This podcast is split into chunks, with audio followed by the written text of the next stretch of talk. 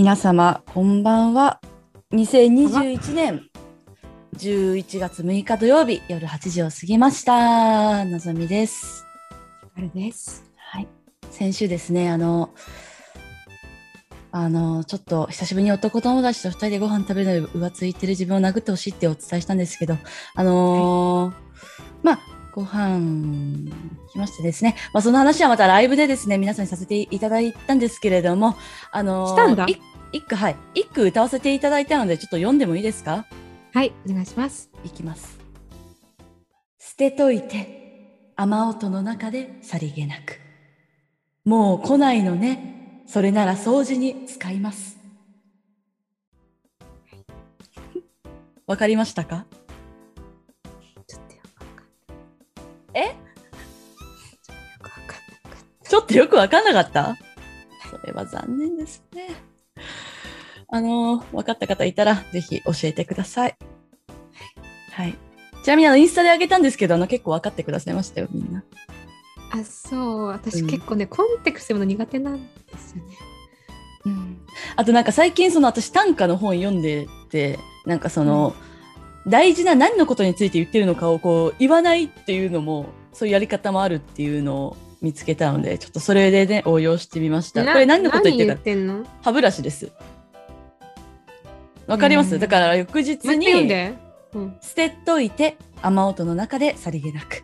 もう来ないのね。それなら掃除に使います。でこの捨てといてと掃除に使います。とまあ今回のそのシチュエーションをねここだけには書いてないんでこうやってバックグラウンドを伝えなきゃわかんないかもしれないんだけど。っていうのであの歯ブラシを連想させたいなっていう一句でしたまだピンときてこないようですちょもうもう読みたくないんでもういいですか？そんなね、楽しい話じゃないんで、これはね。はうーん。い、で、どうもあそうだ。りがとうございます。はい。じゃあちょっと歌いこうかな。え、歌はね、はい今日ね、あのー、一昨日ぐらいから、あの、ピックミン始めてるんですよ、私。おお、懐かしい。そう。で、懐かしいんだけど、最近あの、ナイアンテックが出した、あの、ポケモン GO じゃなくて、ピックミンブルームだっけな、っていうのが出てて、歩きながら、あのピクミンを育てていくっていうでピクミンを育ててこう街中をねお花でいっぱいにするっていうそういうコンセプトですごいね超可愛いんですよ。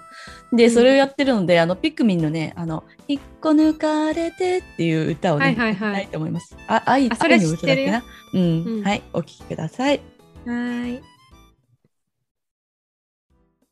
はいお聴きいただいたのはですねピックちょっと歌ってる人ちょっと調べてないんでわかんないけどあの愛の歌という歌でした。はーい。可愛いですね。うん。なんかピクミンっていうさ、そのうん、響きが可愛いよね、そもそもね。そうなんだよね。だからそこがもうなんかそこの名前考えた人はもうそこでの時点で成功している。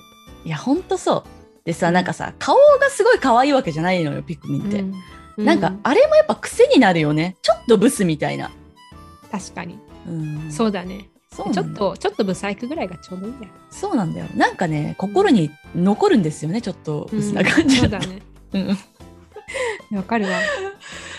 はい、それでは今夜も始めてまいりましょう。ちょっと今夜はタイトルコール変えますよ。はい。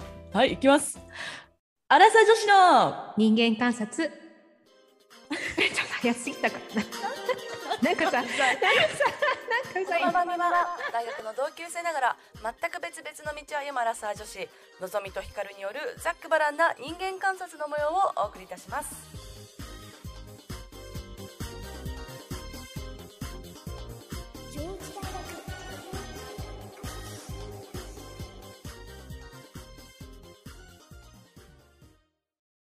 タイトルコールいいかがでしたかね？ね。今このタイトルコールの後まだねあの短歌のさっきの短歌の話をねちょっと解説してもらっていまだにちょっとねあの5割ぐらいしか分かってないっていう、あの、うん、はい、意外と切ないんだよそんなこと言われると。わかるかな？いやあのねうん。いやのんちゃんが悪いんじゃなくて、あうんのに理解能力がねうん。なかなかない人まあ文字で見ていないしね。そうそうそういうことだ、うんうん。そっかそっか。なんだっけ？えっとに人間観察やりますかね？はい人間観察やりたいんですけどなんかね私さなんかこれまでこのに1週間の中であ今週はこれだなっていうのがいつもパッとあったんですよ。で、なんかそんな大したことじゃなかったとしても、あ、今週はこれよ、あら、今週はこれだっていうのが、なんか必ずあったんですけど、うんここ数ヶ月、なんか結構捻出してるんですよね。なるほどね。うん。まあ、数ヶ月まではいかないか、1ヶ月ぐらいかな。なんか、あ、何にしようかなって結構こう、当日まで迷ってるんですよ。へえ。うん。で、なんかついに今日見当たらなかったんで、なんか最近人間観察がないですっていう人間観察にしようと思ってきました、今日は。うん、なるほどね。まあ、うん。珍しい感じ、確かにね。最初の頃とか、のんちゃんの方がなんかありすぎ、どれにしよう、どれにしようって感じだったけどね。うん、そう。まあ、前はさ、スナックの話めっちゃしてたっていうのはあるとは思うんだよ。うんうんうん。特に人間観察ではしてたと思うんだけど、でもなんかそうじゃないにせよ、まあ、ネタは2、3個ぐらいあったんだよね。で、別になんかさ、他人のことじゃなくてもさ、なんか今週一番盛り上がったことみたいなのさ、話してたと思うんだけど、なんかね、それもね、最近ね、あんまないんですよ。で、なんかもっと言うと、なんかその、自分について考えることもすごい減ったの。なるほどね。まあでもそれいいことだけどね。うん、そう、なんか私的にはすごい、なんか健やかなんですけど、心がね。うんうん、すごい、そ、そうう。健やかで、うん単純にその仕事のことを、こう、純粋に考えられてるから、すごい健やかなんだけど、うんうん。なんかあの、人間観察らしいことが、ちょっとどうもなくなってきてしまってですね。今週もなんかあるとすれば、あの、ヒカルに送ったし、インスタでもツイッターでも上げたんだけどさ、あの、うん、北朝鮮の幼稚園のお遊戯会の様子の YouTube があってさ、それがもう、幼稚園って普通、なんだろう。あ、誰かが泣いちゃってさ、で、先生とかが出てきてさ、誰々ちゃん、誰々君大丈夫だよみたいな、頑張ろうみたいなさ、で、お母さんもさ、うわ、泣いてんのに頑張ってるみたいなさ、そういうさ、感じだったと思うんだけどさ、なんかそうではなくて、あの、かボールを持ちながら片手側転するみたいな、そういうパフォーマンスをさ、したりとかしてさ、これは、なんかどれだけ練習させたんだっていう以上に、そもそも体力的にこれはいけんのか、この幼稚園生たちはって思ったっていうことあるんだけどさ、これ人間観察で話せるほどでもないしなまあでもって、いう。あの、うん、まあ私も見たけど、うーん、なんだろう。あの、パッと見やっぱり幼稚園生と、なんか自分たちが持ってる幼稚園のイメージとかけ離れてるよね。そうそうそう。なんかのあ雑技団のさ、こう子供たちのパフォーマンスかなぐらいだよね。そうそうそう。マジ雑技団レベルだよね。うん、本当だからまあそういう感じで育ててることか可能性はあるよね。雑技団的なうん、訓練の仕方とかさ。でもさ、どこまでやらせたらさ、あそこまでなるのってさ、これ聞いてる方に何も見せられてない中でこの話をするのもあれなんで、まあ YouTube のリンク貼っておきますが、うんうんうん。うん、っそうね。ていうのがあったりはしたんですけれども、うんうんうん。なんかね、あんまりね、人間観察、なんだ、人に会ってないからなのかな？まあでも、合ってるよね、最そう、近。会い始めてはいるのよ。うん、これまでより。で、昨日もさ、会社の人たちと飲み、まあこれあのオンラインだったんだけど、でさ、すごい。い夜中までさ、あの話し続けてたりとかしたんだけどさ。何なんですの？まあでもやっぱり順調とか健やかっていうことなんじゃない？じゃあ、す私、健やかになりましたっていう感じ？うん。なんか心、だってやっぱ自分についてね、考える時間少ないのっていいことだと思う。ね。なんかさ、よくさ、自分のことについて考えるって言うっていうかなんか、その方がいいってイメージあったけど、前は。うん。なんか最近はより自分のことについて少ない、なんて、自分のことについて考える時間が少なければ少ないほど、やっぱり人生って充実してるんだなと思うから、ね。うん。そうなんですよ。うん、いや、だから充実していることの証拠ということで。うん、なんか、うん、そうですね。うんちょっと来週はまた何か、はい、新しい、うんた楽しいことを話せるようにします。宣言。私はですね、なんか先週か先週ちょちょろっと話したんだけど、最近ですね、あの、人生初のね、モテ期っていうものにが訪れておりましてね、最高じゃないか。あの、でそこまで、なんかその人数がすごい多いとかじゃないんだけど、まあ、数人に同時期に好意を寄せられたっていうことがありましてね。羨ましで、い。ねまあ、そこはね、私の中ではポイントじゃないんだけど、うん。で、それをさ、あの、キッチンの友達に話したのよ。最近なんかうん。そうそうそうそう、モテ期なんだよね、つって。そしたらさ、みんなさ、どこに反応したかってさ、モテ期っていう単語に反応したのね。なるほどね。はいはいはい。で、みんなさ、その、何？え、モテ期って英語で何て言うんだろうないよねって話になって、で、韓国語はあったのよ。韓国語にモテ期っていう単語は。でも英語ではなかかったのね。そう。なんか韓国語なんか、うん、言ってた、言ってた。韓国語もあるよ、つって。で、でもさ、その後もさ、その、まあ、1日2日後にさ、会って、私英語ではヒカって言われてんだけど、え、ヒカヒカみたいな。なんだっけ、あの単語、あの単語。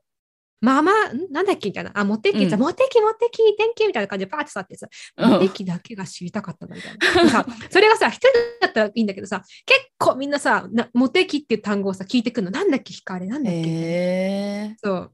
で、この前も学校の先生、小学校の先生してる友達に話をして、そしたらその友達も、その次に会った時に、で、ひかあのもなんだっけ単語、なんだっけの単語、も、まあ、モテ期かみたいな。モテ期の話さが、あの、生徒にしてあげたんだけど、めっちゃ喜んでたとか言ってさ、なんかそのモテ期っていう単語に食いつくみんなが面白い。え、それはさ、なんかその、概念としてはなんか、その、モテる時期があるっていうのはあったけど、それに名前がついてなかったってことなの？多分ね、そうなんだ。だからその概念自体が面白いんだと思う。なるほどね。概念も、概念も面白いし、そこにちゃんと名前があるってことが面白いんだと思う。ああそうだろうね。うん、なんか確かに考えてみたらさ、その日本語の環境下でも、こういう現象って結構あるけど、名前ついてないよねっていうものに、名前がつけられた時に、初めてそれ認識する感じになるじゃん。あそういえば、自分にもこういう時期が人生にあった、あそれも敵って言うんだ、みたいなさ、うん。なんかその感動を味わってる感じみんな。なるほどね。面白い。うんそう、面白いよね。だから新たにもともとあったのかもしれないけど、名前がつくことによって、そこの現象をさらに認識するっていう。でそれって感動につながるじゃん。うん、確かに確かに。うん。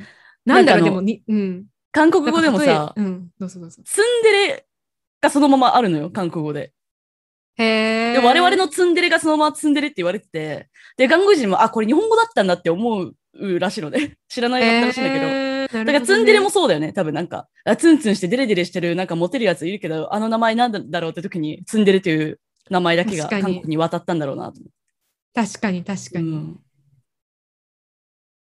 なんかね、モテ期とかってさ、ある気はするけどね、その単語として。だけど、こっちにはね、英語には少なくともなかった。うーん。だからその説明しないといけない。こういう時期みたいな。数人の人に同時期に好意を寄せられる、好意を寄せられる時期っていうのを説明しないとうんなかったから、まあ、っていうことは単語がないってことじゃん。そうだね。で、なんかその、うんツンデレの時もさ、なんかあの、韓国人にさ、あ、これ日本語だったんだって言われて、その、ツンデレがどういうものかわかるけど、なぜツンデレなのかわからないと。名前が。あだから、ツンツンとデレデレが、こう、組み合わさってツンデレっていう、その由来が分かってなかったから、あ、ツンツンっていう、こういう態度がツンツンで、こういう態度がデレデレを合わせてツンデレって言うんだよっていうのを教えてあげた。ー なんかでもさ、ツンデレとかさ、絶うん。対にさ、あ、でも、え、英語どうなんだろうね。そもそもさ、日本語ってやっぱ擬態語とか擬音語がすごい多いっていうじゃん。うんうんうんうんツンツンとかデレデレとかさ、雨がしとしと降っているとかさ、ピチャピチャとかさ、うん。なんか、ピチャピチャとかさ、どんどん音がするとかさ、言いたいけどさ、英語だとさ、その、その、そもそもそういう擬態語とか擬音語がないからさ、難しいよね。そうね、確かに。だから、ツンデレとかね、説明するの大変だよね。うん。なイラスト屋で、なんかいっぱいツンツンしてそうなイラスト持ってきて、あの、これがツンツンしてる態度とか言ってさ、言って送ったよ。なるほどね。うん。ちょっとさっきからさ、なんか、はい名前ついてないけど、これ名前ついたら面白いなっていう現象ないかなって考えてんだけど。うわ、難しいけど、それ面白いな、あったら。ね。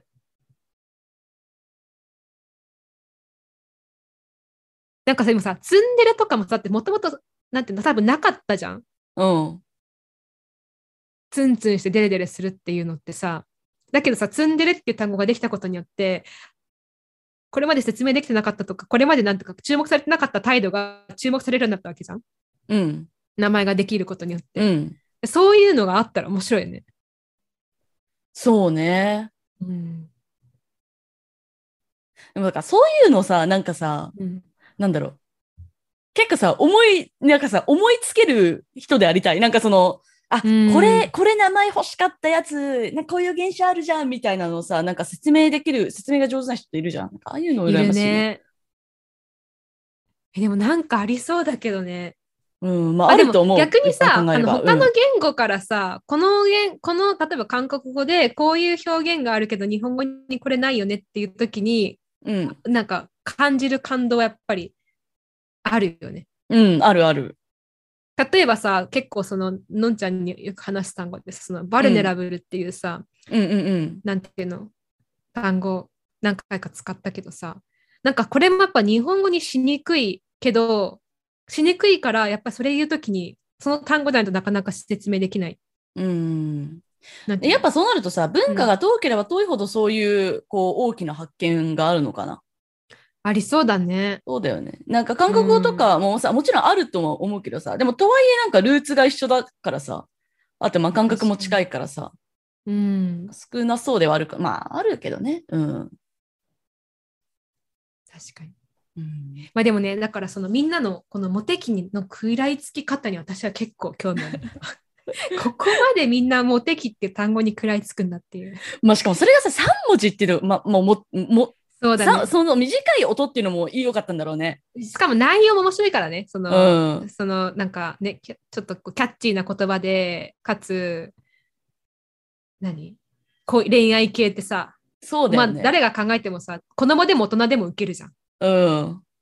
だから私のその、そう、あの寮の友達もみんなモテ期って単語知ってるし、うん。あの、教官の友達もみんな知ってるし、なんで結構、あの、勝手に、モテ期ブームです勝手に流ね。行語勝手にそう、あの、流行語になってます。っていうことで。はい。のんちゃんって何歳で結婚したい？結婚って、そもそも必要なんですかね？アラサー女子の人間観察それでは本日のテーマに参りたいと思います。はい。本日のテーマは、アラサー女子が見つけた人間臭さ。なんかでもさ、ごめんそもそもさ、なんかはいアラサー女子っていう単語にさ、なんとなく人間臭さを感じるのは私だけ？え、アラサー女子に？うん。どういうこと？どういうこと？え、なんか、うん。なんかさ、まあ、周りから、え、アラサー女子、アラサー女子なのって言われないか。なんか、アラサーなのって言われたら、なんかちょっと、うんって思うけど、なんか自分たちで、いや、最近、あ、アラサーですっていう、なんかその、ちょっとこう、そこに自。虐っぽい感じってこと？そうそうそうそう。なるほどね。まあ人間、まあアラサー女子が人間観察するっていうのがもう人間臭いよな。そうだね。うん。確か 人間臭いっていうか、痛いと言うべきなのか人間臭いっていう言葉でまとめていいのかわかんないけど。まあ、なんでこのテーマを選んだのかというと、はい。最近話題の、そして私がようやく見終わったというはい、噂のね。はいはい。噂のイカイカゲームがありますけれども、はいはい。あの中で、あのゲーム自体は弱肉強食のゲームで、勝者は一人だけというところで、うんうんまあお互いに食い合うわけですけれども、うん。うん。その中に、あの主人公はかなり人間臭いと、泥臭いところがあって、うんうんうん。あのゲームの非人間的なところと、彼の超人間的なところのうん。交わりがなんとも絶妙だなと。うん。で、人間臭いってなんだろうと。なるほどね。なんか、特にさ、このオンラインでの生活が増えて、まあ最近ね、解禁というか、あの緊急事態宣言もさ、終わって、だけど、やっぱりそれでもね、こうやって私たちもオンラインで会ってるしさ、うん。なんか、そうさっき話したけど、このさっきお散歩中に見つけたホワイトグアバをのんちゃんにの匂い嗅いでほしいなと思うけどさ、うん。うん。ちょっと。嗅げなかったりとかさ。あ、ガバこっちに見せて。はい。はい、撮りました。とかね。なんかさ、うやっぱり、こう、無色透明な、無機質な環境にいることが増えた気はするんだよね。こうやってズームで話してくるけどさ。そうね。うん、だから人間臭さとか人間の、まあ、それ文文字通りのその人間の匂いがする環境にいることがやっぱり減ってきたと思う気がしません？確かにさ、なんか、昔は、なんか職業柄もあったかもしれないけど、営業とかやってる時とかって、ほん。となんか、うん。上司の機嫌が手に取るように分かったりするんだよね。なんか、うんうんうん。今日機嫌いいなとか、今日機嫌悪いなとか、たりするんだけどさ、うんうん。こういう日々が続くとさ、あのーわかんないし、感じたくもなくなってきた。やめてって思っちゃう。なんかなるほどね。うん、ちょっと機嫌、まあ、あんまりいないけど、うちの会社あんまりいないけど、なんかその、感情も、私感情よく出しますとか言ってるくせにあれなんだけどさ、なんかその、今この、なんていうの、この会議のせいじゃないのに、ちょっと、その、機嫌が悪いみたいなのを出すようなもことがあったらもう、いや、ちょっと、ちょっとやめてくださいよって思うけど、でも客観的に見れば、すげえ人間臭いなと思うかも、そういうの。んやっぱ感情を出しちゃう感じ、うん。そうね。うんでもさ、やっぱさ、それにさ、こう触れる機会ってものすごい減ったと思わない？いや、めっちゃ減ったと思う。だからなんか他人のうん感情、じゃあ他人の機嫌とかを、その、うんうんそもそもこう推測することがなくなったね。うん。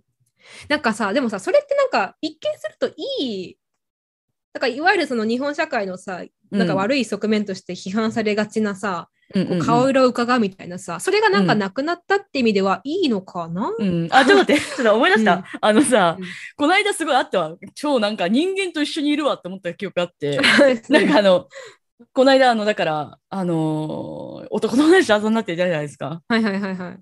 まああのーまあ、なんだろうな。静かな密室で二人っきりになってでもするじゃないですか。はいはいはいはい。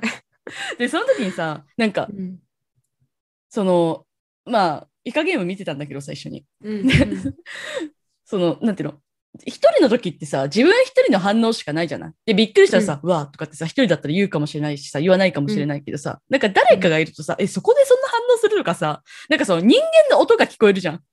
その声だけじゃなくてもさ、なんか人間の音が聞こえて、うわ、私今すげえ人間と一緒にいるわってめちゃくちゃ思ったわ。なるほどね。うん人間と一緒にいるって面白い。うん。いや、めっちゃ思ったの。でもさ、しかもうん確かに、そうそううんごめんどうぞ。うん。あ、やっぱ、なんか静かな空間にいるからこそすごい感じたなと思って。だから一緒にご飯食べてる時とかあんまり感じなかった。なんかさ、確かに、こうやってさ、うちらも話してるけどさ、うん。そのそばに実際にフィジカルにいるかいないかでさ、全然違うなって思うのはさ、フフィジカルってなりに行ったらさ、あの無音ににすることできないじゃん、相手を。うん。うん。いつ発するかわかんないし、音を。そうそうそうそうそう。そうなんよ。でさ、ズーム上だとさ、なんか、あ、ちょっとうるさいな今日と思ったらさ、別になんかうん音ちっちゃくしたりとかさ、できるし。う意味で、なんかこっちにさ、多少のコントロール能力があるじゃない？コントロールするでそう。力があるじゃん。うだけどさ、フィジカルにいたらさ、ちょっとしいびきとかさ、特にそうだけどさ、ちょっと静かにしてよって思ってもさ、できないしさ。ね、あの、本当はね、相手をミュートにしたいけどさ、できないけど。そうそうそうそうそう。そうだね。そう、めっちゃ思ったな。あとなんかさ、癖とかさ、その自分にはないその人の癖とかさ、うんでもなんかそういうのあるじゃん、一緒にいると。うんで、なんあか、るねそれをやっぱね、すんごい久しぶりに感じたなと思った。やっぱさ、彼氏とかがいいればさ、なんか、あ、この人にはこういう癖があるなとかでさ、なんかどんどん許容できてさ、なんか相手のことを、相手がその自分にはない行動をしたとしてもさ、気にならないんだけどさ、久しぶりにいるとさ、なんか、あ、すごい他人とかなんか、うわ、人間みたいな。でさ、しかもさ、まあ、その、理科ゲームを見るっていう目的があったって言ってたけどさ、なんていうの、う んなんかさ、うん。あのーなんていうの？こう、例えばさ、仕事をするとかっていう達成しなきゃいけない目標があるわけじゃないじゃん。ないです、ないなんとなくさ、なんとなくお互いに同じ画面を見て、うん時間を過ごすってさ、まあ、ぶっちゃけ目的がない中で、ただ単に時と多少共有してるってことでしょ？そうそうそう。それってさ、やっぱりなんていうの？無駄なところが見えてくるよね。そうそう。見えなくていいところが見えてくるよね。そう。なんか無駄な時間を過ごせば過ごすほど、人の見えなくていいところが見えてくる気がする。そうなの。だからなんか余計にやっぱなんか結婚して誰かと一緒に住むとかやっぱできないんじゃないかなってすごいやっぱなんか改めて思っちゃったなんか。で、ストレスじゃないなんかさ、その 知らない人間がいるってさ。でもさ、そのさ知らない人間じゃなくてもさ、やっぱりさ、例えばまあ、このうちらもさ、本当さ、一人で暮らす歴が長いからさ、うん。あれだけど、人間ってやっぱ、人間ってか動物ってさ、やっぱり予測不能だよね、そう考えると。そう。そうなのよ。いつさ、くしゃみをするか分かんないわけでしょ。そうそうそう。それ、なんかそ本れもに分かんないわけでしょ。そう。そいつと話した時にさ、なんだっけな。なんかそういう、こういう話をしたのよ。なんか、誰かと住むって大変じゃんみたいな。で、例えばさ、私が、がさ、すごい夜中にさ、まあ、食べないけどさ、めっちゃカップラーメン食べたいわっつってさ、なんか、夜中に一人でカップラーメン誰かと住みながら、なんか食べれる、まあ食べれるかもしれないけどさ、なんか、なんていうの？その、うわってなられたら嫌じゃん。こいつ夜中にカップラーメン食べてるわみたいな。しかもそれこそすごい人間じゃなくて動物っぽいじゃない？お腹空いてから夜中にとりあえず胃に入れるみたいな。はいはいなんかさ、はいそういう姿を他人に見せることへの抵抗もあるしさ、なんか、確にね。いや、ちょっとやっぱなーっていうことを話したね。うん。うん、でもそのさ人間臭さがじゃあ全くない中でうん。生活できるかっていうと、それもむずくない？やっぱりさ、ね。人間だからさ多少なんかこう人間の匂いのする場所に行きたくなるんじゃないのかなって思うんだけどどうなんだろ まあでもそうだよね。う、う。ん、やっぱりさ機械だ例えばさもう完璧にうん。環境の整えられた中で、機械だけで生活を回すってさ可能だと思うんだよねお金があれば今だったら、うん。誰にも会わずにやってる人も多分いるだろうけどさ、うんうん。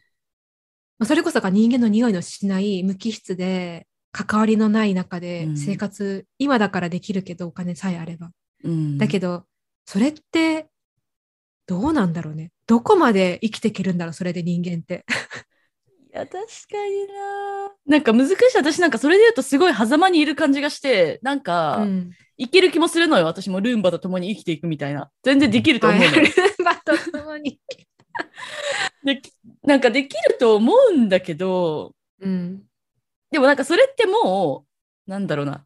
人間の温度とか、うんその自分が思いもよらなかった意思を見せつけられてきた時とか、なんかそういうこう、相手の人間、人間がそこにいるなっていう、なんかその感覚を忘れてしまえばいいできると思うんだけど、やっぱなんか、うんひとたび思い出される事件とかがあれば、事件、まあ、じまあ、そういうハプニングがあれば、うんなんかやっぱり難しい気がするね、なしでは。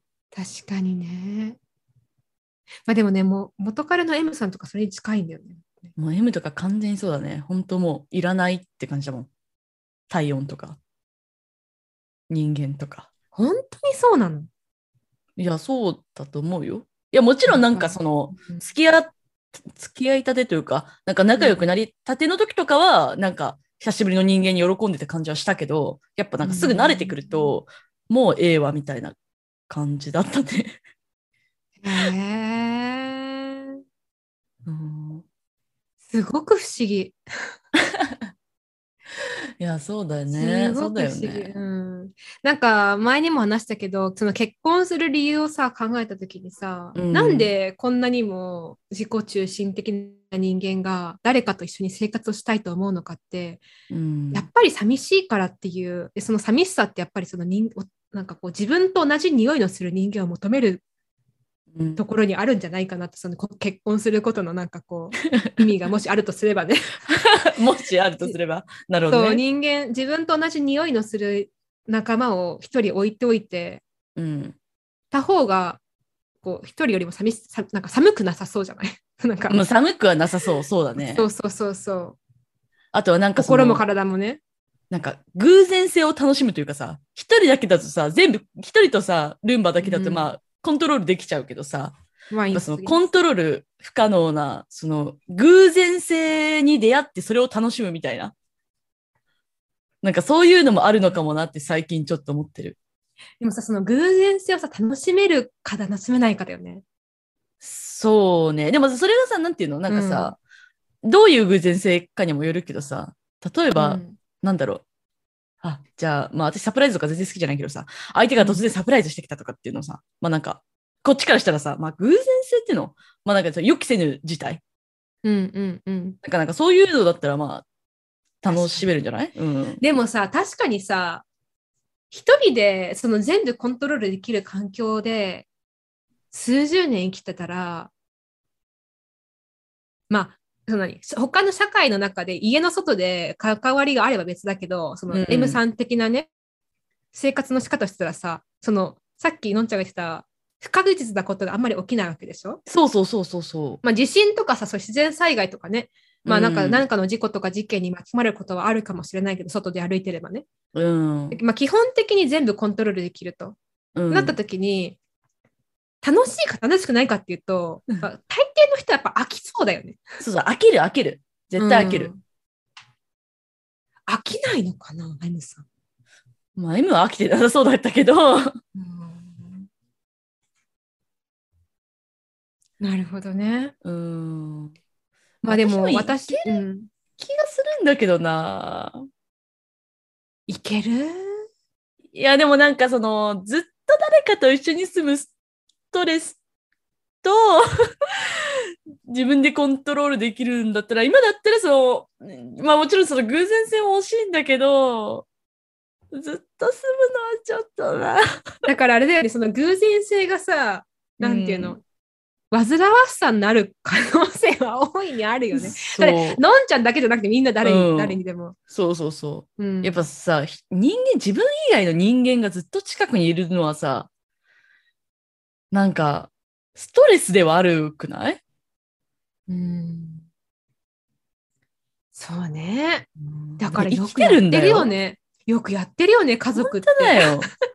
家族信じられないもう生活してる、共に同じ屋根の下でさ、生活してる人たちってさうん、家族であれ、寮であれ、なんであれ、よくやってるなって。そうだよね。うん。だからどんな人であってもね、やっぱ無駄な時間を過ごせば過ごすほどさ、さっき言ってたみたいに、うんちょっと人間臭いとこが見えてきちゃってさ、自分には理解不能でさ、確かにね。自分の思い通りで絶対にいかないしね。そうそうそうそうそ皿の洗い方とかさ、よく言ってる、言われてることだけどさ、う。うん、絶対に自分の思い通りにいかないもんね。そうだよ。そういう一つ一つにさ、いちいちその人のさ、人間臭さをさ、こう見せつけられてさ、疲れしくない、やっぱり。でさ、それ楽しめるんだったら最高だけどね。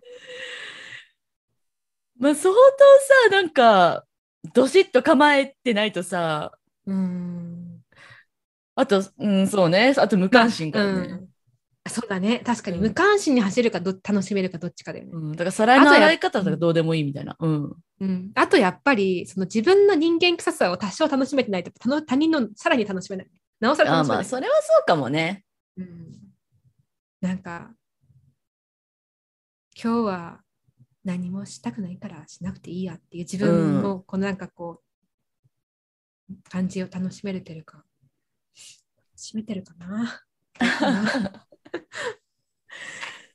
いや、そうだなまあ、あとなんかそうね。うん。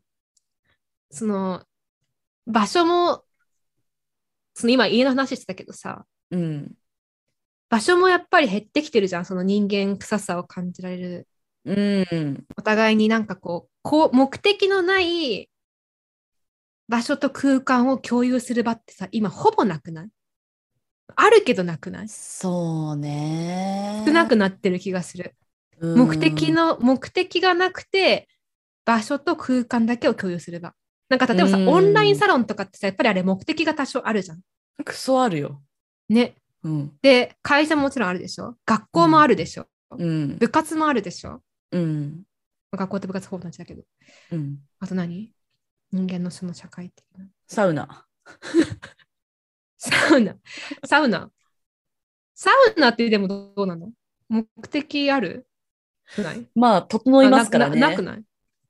めちゃくちゃ気持ちいいから、サウナなるほ。どね。うん。まあ、目的が基本的にない。無駄な場所だと。無駄な場所？うん。だからサウナとかじゃいいんじゃない、うん。でも話さないかもね、お互いに。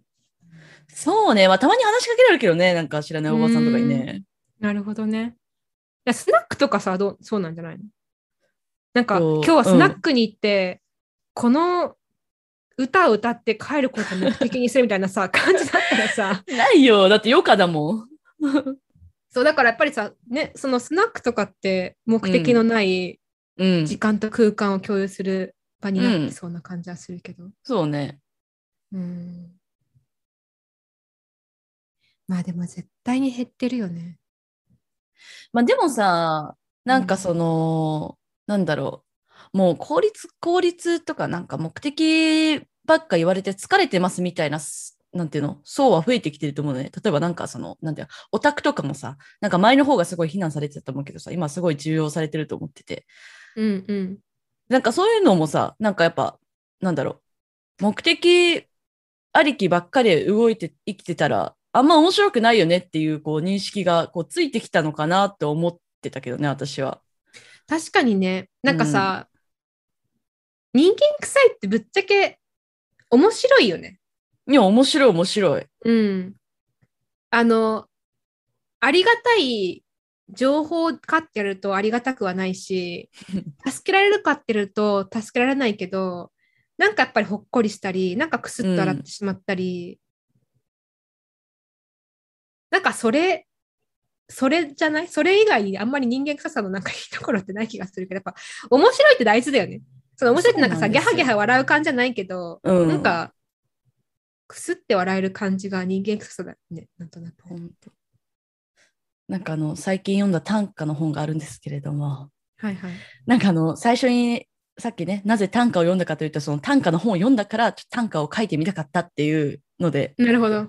読んだんですけど、で、その短歌の方がさ、すごい面白くてさ、なんか、生き延びることと生きることっていう、なんか二つを対比させてね、出してて、で、生き延びることっていうのは、なんか本当にその、お腹が空いたらご飯食べるとか、もう本当につ、つまり生き延びることのことで、で、生きることっていうのはそうじゃないこと、例えばなんか、私たちがこのポッドキャストやってることとか、このポッドキャストを聞いてるリスナーさんとか、なんかもうそういうこう、生きるためには絶対必要ではないけれども、でもなんか自分らしく生きるために結構あの必要なこと、自分の中ではすごい必要なことみたいな、っていうので対比してて、で、短歌はその生き延び、生き延びることを歌ってても全然面白くないと。で、生きること、その無駄、無駄であればあるほど、なんかその、ゆ歌ってる事柄がしょぼければしょぼいほど面白いみたいなことをことを言ってて、なんかそれすごい面白いなってなるほ思って。どね。だから生きることの方が人間臭いんだろうね、多分ね。無駄なことってなると。うん。うん。まあね、なんか前無駄自慢大会やったけどね。第1回開催、まだ第2第一回回開催しないですかね。ちょっとね近々開催しないとね。うん。まあ、なんかね、ちょっと確かにさ、この臭さの感じられない期間が長くなったから、ちょっと疲れてきた感じはするからね。なんかあえうてん匂いを嗅ぎに、いや、そうだなんかね。ね、行ってもいい気はするようね。ん、でもやっぱ突然嗅ぐと私みたいにこう、うわってなっちゃうから、徐々に嗅ぐのがいいのかなって思うね。うん、ちょっと最初ね、香水ぐらいからにしといてね、あの本物をちょっと後でみたいな感じ。こ香水、人間に大衆の香水ってこと？あそうそうそう、人間のちょっと香水を。ウケんな。それあったらウケるね。なんかさ、ルンバとかにさ、そういうのかけてさ、なんかそのうん人間臭さを、なんか本当に嗅ぐみたいなこと あったらウケるね。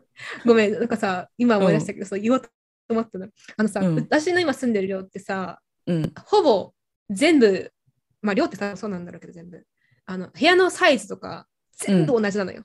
へで数百人住んでるのよ、ここの寮。うんうんうん。まあ、かなり大きい寮なんだけど、でもさ、たまにさ、このたた他の人がドア開けた時とかに感じられる匂いとかってさ、があるんだけどさ、うん。なんでこんなに違うかなってぐらい違うのよ。いや、部屋の匂いって全然違うよね。でもさ、その部屋の匂いってやっぱ自分の匂い、とか自分のそのその人の匂いじゃない？やっぱり。そうだね。でもさ、なんでさ、何が違うの？たそそれってさ、うん、うんその洗濯物のさ、洗剤の匂いとかもちろんあるし、うん。シャンプーの匂いも絶対にあるけど、でもさ、やっぱりさ、その人の匂いな気がするんだよ。うん。そんなフローラルな匂いだけじゃないもんね。そう。さ、すっごい不思議で、汗の匂いなの？あれって。まあ、でもね汗の匂いじゃない？うん。あの、これも面白いんだけど、隣に住んでる方はアメリカ人なんですけれども、うん。あの、その人の匂いでもあるんだけど、なんかアメリカ的な匂いがするって言ったらなんかすごい変な感じだけど、なんか、ああ、これアメリカ人だなっていう感じなの。うーん、なるほどね。そう。でさ、話ちょっと飛んじゃうかもしれないけど、タイの空、タイの、タイランドの空港に行った時とかは、タイの匂いがやっぱするんだよ。はいはいはいはい。わかる？うん。いや、なんか東南アジアはわかる。うん。なんなのあれ？さ、日本はさ、無償なんだよ。私にとっては日本って結構馴染みすぎてるから、あんまりその感じられなくて、日本、あ、日本の匂いするなとかじゃなくて、なんか、あ、日本だ、なんか無臭なのよ。日本無臭わかる。なんなの匂いって、私、匂いってすごい不思議だと思う。もうインドとかもとんでもなかったぜ。もインド、インドの匂いなの？う、もうすごい、なんか、臭い。へえ。もうマジで、もう臭い、臭い、うるさい、でもさ汚い。でもさ、日本ってさ、醤油臭いっていいよね。それさ、揶揄してんじゃないの、いやいやいや、うんでも、そうなんじゃないだって日本人結構醤油、醤油食べて。いや、それは揶揄してるだけだと思うけどな。だから、インド人香辛料の匂いするみたいなもんでしょしない。香辛料の匂いは、まあ街中からはするけど。うん。でもさあとさ、お母さんの匂いとかない？私めっちゃあってさ、なんか昔こう実家帰っうんた時にさ、お母さんの匂いのする布団で寝ることとかたまにあるよ。めっちゃお母さんの匂いと思いながら。うーん。なんかでも私、あんまり、匂い、お母さんの匂いとかあんまり嗅ぎたくないかもしれない。あけどなんかお母さんそ傷つけちゃうかもしれないけど、うなんていうの？うん。家族の匂いって私もあんまり嗅ぎたくないかも。へえ、やっぱ遺伝子近いからかな。かなぁ。え、それだったら面白いね。もしそうだったとしたら。え、でもお父さんの匂いとか、あの、あれだよね。臭いと感じさせるようになってるんだよね。遺伝子的えー、に近いから。あそうなんだ。そうそう、魅力的に思わないように。ああ。なんか前父親が、ヒカル、お父さんカレー臭するかちょっと嗅いでみてもらっていい？って言われたことあるけどカレー臭しないよって。そうだよね。んえ、だから匂いがさ、なんかその、いい、汗の匂いがいい匂いだなって感じる人はさ、遺伝子的に遠くていいらしいよ。ねえ、でも、うんそうなんだね。でもあんま思ってることないけどね。匂いってマジで不思議だと思う。うん、超人間の匂いするよね。うん、ちょ人間臭いから、実際体臭の匂いしてるんですよ。そうだね文字通りの人間臭さになってるけど。うんうん。まあでもね、ちょっと多少嗅ぎに行きましょうということでよろしいですか、結論として。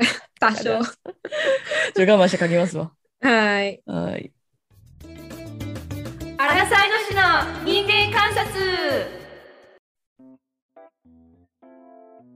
はい。では、エンディングですね。はい。今日は久しぶりに行っちゃいますか？いっちゃいますか？お願いします。あ、もういいですか？あの、なんで言っちゃうかどうか言わなくても大丈夫ですか？はい。うーん、お願いします。はい。なんだっけ？なんて言う、なんて言って紹介したっけ？今日の一句じゃないもんだって。今日の、今日の格言ですね。格言格だって言ってたっけ？格言って言ってたっけ？格言って言ってた気がする。うん。まあ忘れたっていうことは、懐かしいですねそれぐらい懐かしいっていう、あの、昔だなっていうこと っていうことで。そうそうそう。あの、なんでむ、なんで格言を紹介するかっていうのは特に言わずにいきますね、じゃうん、察してください。あ。はい。はい。では、えっ、と、こちらですね、えー与那覇淳さんと斎藤玉木さんかな？って言ってた、玉木だったと思う。っていう人が、たちが、の対談本で、うんうん。えっ、と、心を病んだらいけないのっていう本。なるほど。あのいけなくないですよっていう答えなんだけど。なるほどね。うん。っていう本の中からですね、はい。えー格言、格言なのかな？一節を紹介したいと思います。はい。自分の感情や内面には他人が折りたたまれているから、どんな人でも周囲の人と共にしか変わることはできない。ゆっくりと遠回りでいいから参加している誰もが尊厳を否定されない。そこにいるだけで前よりも楽になれるような関係性を対話を通じて作っていこう。心理的安全性ですね、まさにね。うんまあ、ちょっとなんか今回のテーマの人間性とはちょっと人間性とか人間臭さとはちょっとちちょっと違う気がするけど、まあでもやっぱりその私たちはロボットではないということでり感情とかね、内面があるってことでその中にその感情とか内面っていう中にそれが全部自分で作られてるわけじゃなくて、いろんな周りの人たちが入ってるということで。うんでその人たちと共にしか人間っていうのは成長していったりとか変わっていったりとかすることができない。そうですね。だけどやっぱりその他人と関わるってさ、うん。傷つくことはもちろんたくさんあるし、うん。傷つけることもあるし、その可能性をなんかそのか傷つけられたりとかっていうのじゃなくてその尊厳を保ったまま参加できるようなねココミュニティがあればいいよねっていうことが書かれているのではないかと。私もやっぱ仕事柄のめちゃくちゃ心理的安全性について勉強しててで最近も、そのその心理的安全性の第一にて提唱した第一人者がハーバード大の教授なんだけどその人の本をね、まあ、読んだんですけどうん。なんかやっぱり本当他人を尊重してるってことを言葉で言葉とか態度とかでなんかきちんと表すしかなんかないんだなと思ってそのコミュニティの中でその心理的安全性を醸成するのは。うんで、うんなんかやっぱ一番いいのは、傾聴すること。もう以上ですと。もうしっかり耳を傾ける。なんかもう、これが、もう一番大事なんだなっていうのをなんかちょっとね、改めてね、思いましたね。傾聴ね。そうで特にさその仕事とかでさなんか効率をも追い求めて答えを追い求めてる場だとさなんかどうしてもその傾聴するのがこうまどろっこしかったりとかさする場面もあると思うんだけどなんかまあ結局これに尽きるんだなっていうのをね最近思いました。そうね。もうなんか、簡単、今ってね、やっぱり簡単に排除しようと思ったら、ね、できちゃうからね。だけど、そこを排除せずに、かといってその人に完全に同調するとかね、同意する必要もないけど、聞くっていうね。そうそうそう。難しいけど、それね、なんかうんね、できるようになりたいね。そうですね。うん。なんか、というね久しぶりの、久しぶりの、各現象私たちも、私たちも皆さんの声聞きたいな。ちょっと、うざ傾いかな、この。聴させてほ、しいなって。うざいかな、このまとめ方。いやでも本当にねちょっとあのーそうですね。やっぱ嬉しいからね、そうお便りとかね、ツイッターとかでね。うん。うんあとまあインスタで絡んでいただいたりするのもねとっても嬉しいんでね。うん。ねこれからも。皆さんに多分ね、ねあのーうん。ちょっと忙しくなっちゃった可能性あるよね、最近。なんでなんで？わかんない。あの、緊急事態宣言がね。ああ開けたしね確かに、うん。うん。どうなの？なんか実際生活変わってるの？